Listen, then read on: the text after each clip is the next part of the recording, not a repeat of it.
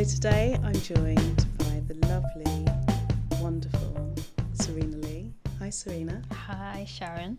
How are you today? I'm very good, thank you. It's so good to see you back here at the museum. It's good to see you and be here with you. I'm really pleased. So today, what I thought we'd do actually before we get started is just in case people haven't listened to previous episodes, and I don't know why they wouldn't do that, but anyway, in case they haven't, can you please just explain who you are and what you do? Yeah, I'm Serena Lee and I head the platform, well, do the platform, Georgian Diaspora. It's You had it. You yeah, I, ha- I had head. I head the platform Georgian Diaspora on Instagram, and I'm an independent historian. So yeah, I've been doing talks about black imagery in history. Yeah, because that's my main interest at the moment. Yeah, and your platform is phenomenal. Thank you. It really is. How many followers do you have now, approximately? I think about twenty thousand. Yeah. Which is really, really brilliant. That's how I came across your work actually, because I was looking for, yeah, images where we mm. can see ourselves represented back, and your platform does that so beautifully and so meticulously, and with such care and attention. That yeah, I've been a follower ever since, and I think that's a few years now. So the opportunity to work with you on this project has been amazing. So I want to thank you for that. So today we will be talking about beauty aesthetics. And we are talking about beauty aesthetics in relation to the piece which you have selected from the collections, which is The Voyage of the Sable Venus from Angola to the West Indies, which is an etching by Thomas Stothard. Mm-hmm. Can you talk to us about what you can see in front of you right now for the listeners at home? Okay, so I mean, this image is a African descent woman in the middle. She's coming from a shell with some cherubs around her, you know, coming out of the sea. And then to the left, you have a sea god, Triton, and he's holding a British flag. And it's like they're going across the Atlantic in a very romanticized Baroque style image. I have to say, of all the images selected for these episodes, this one for me is the most difficult to to look at. Can you tell me what I mean? Don't mind me asking. no, but I am. I'm interested. Yeah. Why? Why? You tell me why. Because it's based, it's inspired by Botticelli's 15th century The Birth of Venus. But this particular piece, this particular depiction, I should say, shows the women of African descent being towed by dolphins to the Americas, standing on a half shell. So, this imagery of an enslaved woman being towed in a beautiful setting with cherubs, and it's all peaceful and wonderful and serene, is the complete antithesis to the actuality of what occurred at this time. So I find it really difficult to engage with because it's one of the most overt representations of propaganda that I've seen from any of the pieces we've discussed today. And I find it cruel and highly triggering. So, yeah, that's why I struggle with this piece. that's why. No, I mean I hear you and feel the same. But for me as well, I, I looking at it, I have to contextualize what I'm seeing. And a few years ago, I went to Florence and I saw Botticelli's Venus, hmm. and it's an amazing piece. It's really well done because I love art, and yeah, seeing it, you know, even that as an image is problematic in in a sense because you see this beautiful young nubile white girl. She's got blonde hair, blue eyes, and she's seen as you know quite coy, covering mm-hmm. herself. You know, and it kind of it makes me think of how we live in society today and what we adhere to is what is beautiful. And then you look at music videos, pop music videos that are in a sense, taking from Botticelli and that image with the flowing hair. If you think of like I don't know, like Beyonce or Britney Spears, Mm. those like iconic images from the past actually play a huge role in how we are today. That's mm. that's absolutely what I believe. That's um, a really interest. Sorry to interrupt, but that's a really interesting connection which I hadn't really thought about in terms of beauty standards and and in particular beauty standards in connection with Botticelli's Venus. Yeah, absolutely, because that was the Renaissance period, and they were literally framing society and how it should be and who should be revered and how they should look. And that was a key time, a key era, you know, the art that was coming out of that time in Italy in particular. And, you know, for me, every time I go to a museum, I'm always looking for the, the black person. Same. It's always, I, it's, it's just something I always, it's, it's an instinct. Mm.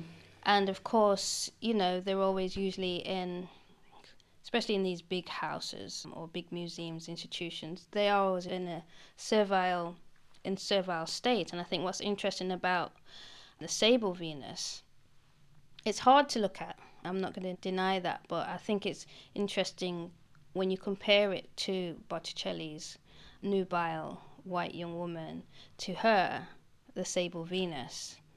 You can see from that image that she's sexualized almost mm-hmm. and it's and there's a lot of iconography in the image too, and also it was etched in 1801. Mm-hmm.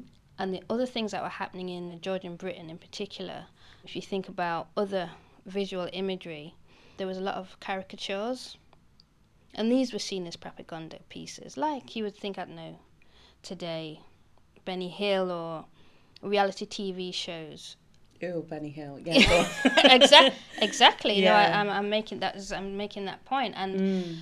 in these caricatures, they would always have the black woman, and they'd always make them incredibly grotesque, and then contrast them with other white people in the image. And you know, when you look at those images, you do see how awful and degrading they're trying to use blackness to empower, like this supposed idea of white supremacy in an image. And I do think that there are still remnants of that that we're still dealing with with today. So going back to this image, why did you choose this particular piece to look at to discuss beauty aesthetics? Because going with the looking at the caricatures and then looking at this, this is an idealized image, a romanticized image of slavery, and they're using the black woman as a almost like a flag or a symbol, an icon of slavery, because that's what this is a pro slavery image. When you think about slavery and what it's about and how abhorrent it is, and then they stamp this image on it. It a, is bizarre, isn't it? It is incredibly bizarre. And it is hard, but I think it's it's important to look at it and contextualize an image like this in order to find you know, what is it about, you know, the society and the culture that we live in today that would come up with an image like that? It's artists like yourself and others that, you know, that kind of allow a sort of relief, mm. actually, for me when I look at images like this. And I think it's important that it's almost like a journey, even though it's historical, it's actually looking at these images, you're able to almost free her, free her the image, the icon, but make it part of the story that you're trying to speak to. I mean, when you started the Seeing Ourselves project, I thought, oh gosh, I definitely want to be involved mm-hmm. because mm-hmm. looking at these images, in a sense, to me, helps me contextualize and understand being British, actually, being black British, because I think it's it's a disservice to try and and I and I understand it. I know many people don't want to look at these images or deal with them, or it's just you know why are we looking back? But I think it's important to give yourself context and a foundation and be able to say, actually, I can handle that. Because like I can go to a museum and I see these images, and I understand them from my point of view rather than being told, oh, this is, you know, from the white gaze. Mm. And I think I look back at these images mainly so that I can. mm-hmm. I think I have a different approach. I think our approaches are very different. But I think I look at these images because I want to create images that celebrate black women as a black woman myself. Because I know historically so many of those images were created by white males predominantly. And for me, I'm trying to almost put full stop and ensure that our voices can be heard. It's really important for me that as a black woman, I create those images. It's really, really important. But also reaffirms my right to take up space, my right to be seen, my right to be heard. And the Seeing Ourselves series has helped to improve not only my self confidence, but also the people that I get to work. You know, I get to work with some amazing people like yourself, and also get to take up space in spaces where I wouldn't have ever imagined I could actually sit in comfortably. That's beautiful to me. I don't know what else to say. No, no, no, no. I Because really I think, like do you know what it is? It's because of what we say. Yeah, it's the point of of why we do what we do. isn't it? Exactly, It's exactly exactly. that. It's exactly it because it's being able to reflect and move forward, and I can Okay. connect to your work Yeah. and the other artists that. Like Lubaina Himid, and she speaks, he reflects back to the Yeah. past, and I just love her work because it's storyfied and contextualized. I love your work because it's based on black women, and because black women they've been taught, they've been treated in the past and okay, I'm looking at visual history, but we know the past. But even in the visual sense, it actually it's very powerful. Mm. That's the point I'm making. It was very powerful, and it actually formed the way people thought about other people, about other human beings, and and that's still true today. Mm. And so your work and others are so important because you know how she is idealized as Sable Venus, and people are starting to theorize about this image now. And I think it's really important actually to have that conversation. There are people like Saidiya Hartman, she's a scholar and professor, and she talks about critical fabulations. And critical fabulations is a theory of looking at images in the archive or not just images, sorry, just black women in the archive, and being able to link it to memorialize that those people in the past that are usually hidden or violently abused, which is what I come across all the time. And through her work, I'm able to, to give it words and articulate it. But that memorialization, that, that kind of ethical engagement with the past is, is really what I'm interested in. And it's part of why I do Georgian diaspora because I couldn't really articulate it, but the more and more I talk about it, the more this is that's actually what I'm trying to do, is uh, bring forward my own voice actually, and to take up space, just like what you're saying. Yeah, and I think the more you do that, the more confidence, like I was saying about confidence wise, the more confident you become in taking up that space. It's like every step forward, you go, okay, I did that.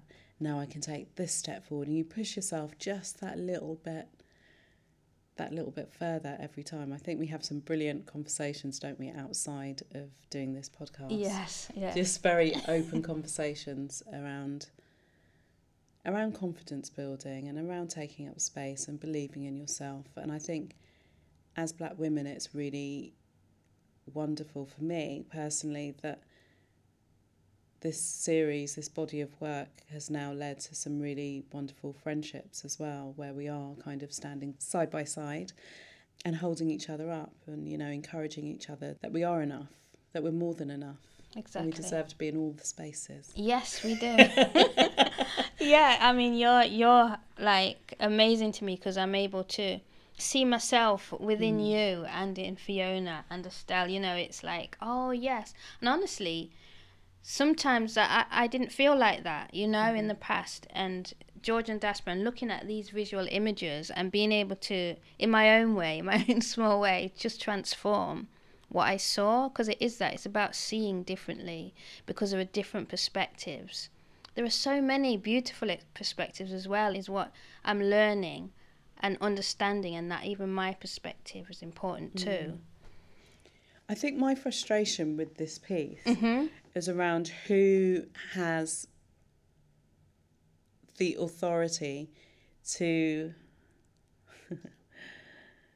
to define what beauty is. That's where my that's where my frustration lies with so many images, not just this image, but I think it triggers me because I think about who decides what is beautiful outside of this period of art. So, who defines what's beautiful in contemporary society? Who defines what constitutes beauty in magazines? Who is included? Whose voices aren't heard? Who isn't seen? So, that's where my frustration and anger lies.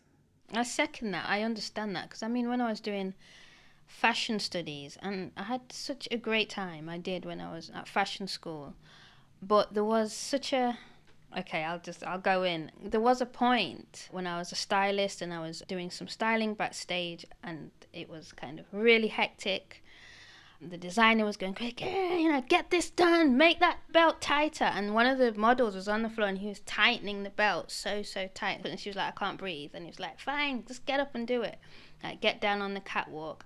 And then I was fitting one of the models and she was saying something about school. And I said, Oh, are you going to school? You're saying? She said, Yes, yes. I said, How old are you? She says, I'm 15.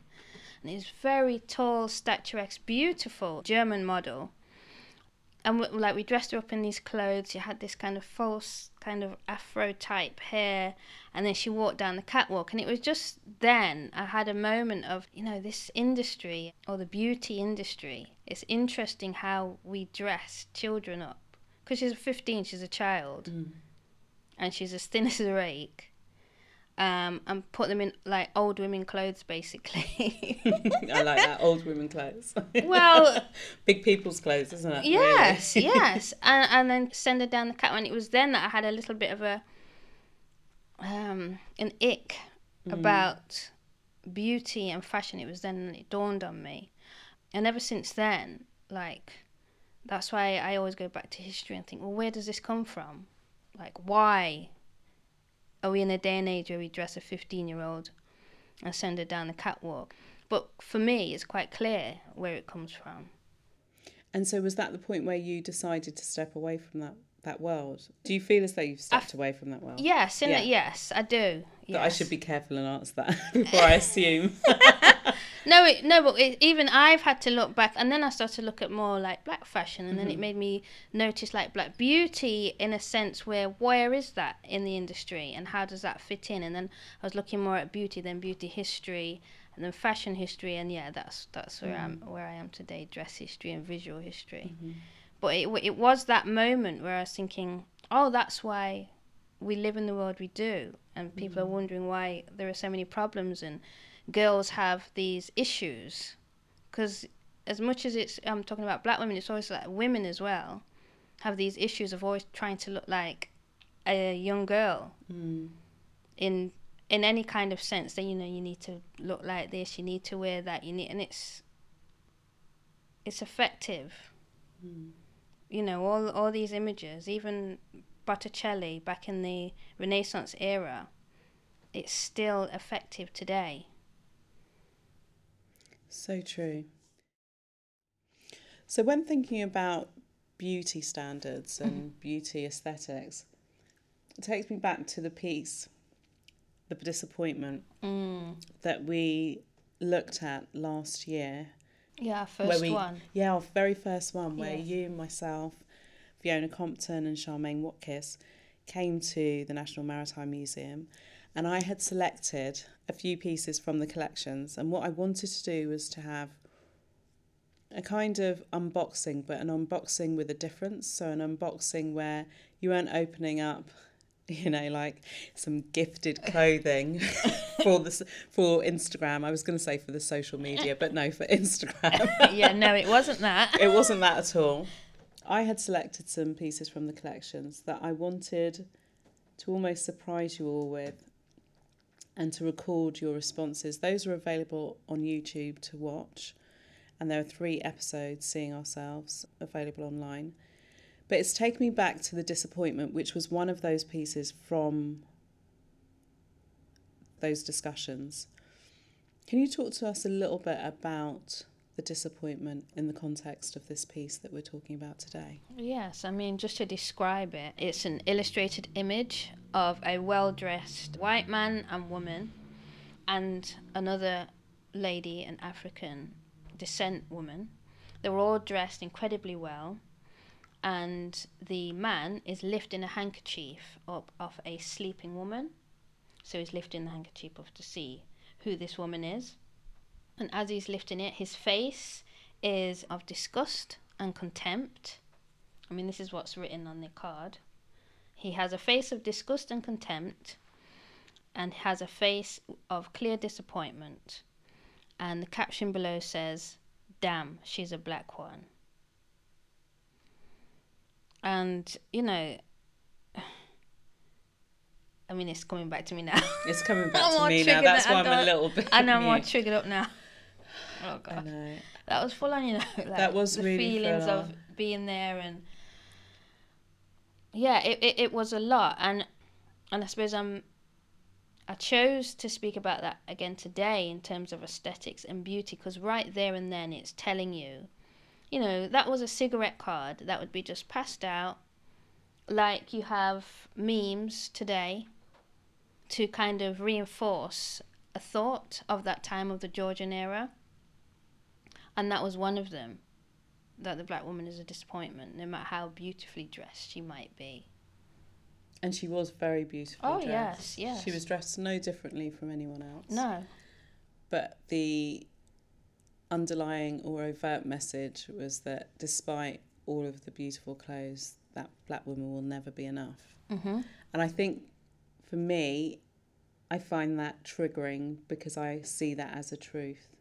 That in so many spaces, no matter how educated you are, no matter what jobs you've done, no matter how you turn up, no matter how well spoken you are, you know, just all of these things that you might think, oh, that'll get you in. No, it won't. Well, Oprah Yeah. was run out of a shop in Europe. I think it was in France, in Paris. Mm, I mean, she could have brought the shop probably. yeah. I mean, and I get that myself in certain places. And I think that's why that piece triggers. Absolutely. because it it reaffirms what we all know and it's what we experience but despite all of that we don't give up Well, this is it, and and I think speaking to people like you, that's what I'm saying when I'm talking about art. And art is a powerful tool, a powerful tool, regardless. You know, the, the how people see is important, and I think it's important to let people know that there's another way to see things, to see this image, that you can reflect in however way you feel you should, not by what you've been told. how can you or how can we despite all of that manage to see through the very overtly racist derogatory imagery that we so often see of ourselves how how do you i'm really intrigued as to how you do it tell me how Well, no, I mean, I mean, I, I could ask you the same thing. To be honest, it's a hard question. yeah Um, but it, it's like it is an instinct that I know that I'm human. I know that there are that I'm worthy in some way, and that you know I have a right to express myself regardless of how the world is set up mm. especially in this side of the world, how this world is set up to see people like me in the past, that look like me in the past. And it's just an instinct to kind of where is the humanity in that? And more often than not, I do find what I'm looking for Mm. in these images. And I, I can't give you like a formula, not yet. when you It's do i think coming. you're going to make some money Yeah, it's that, go- seriously it's coming. It is. I'm getting there. Um, at the moment, it's subconscious, but I can see that it helps, and I see that through others' work like yours. You know, seeing ourselves, and it's it's taking that. It's taking the bull by the horns and making and just changing that gaze, and making it our own. That's beautiful. Thank you so much, Serena. I can't thank you enough for this conversation. I feel so empowered and so uplifted, and I have so much to think about in terms of how I navigate spaces. Are there any books that you would recommend? Anything that you're reading currently, or just anything you'd recommend our listeners? Yeah, I mean, there's recently I've started. I haven't read it yet. African Europeans Mm-hmm. by Olivette Otele. African Europeans: An Untold Story. Okay, wonderful. That's a really good book. I'm just I've just started, but she's like the very first black woman of history in the UK. Wow, really? Yeah. Yes, yeah. That's phenomenal. Okay, I will be buying that book. Yeah, Thank you so much for your that. time. Thank you, Sharon. Thank you. Always good to speak to you. And always good to speak to you and see you. Get Yeah, to see you I and sit in the it's same room. Wonderful. Thank you. All right, thanks, Sharon.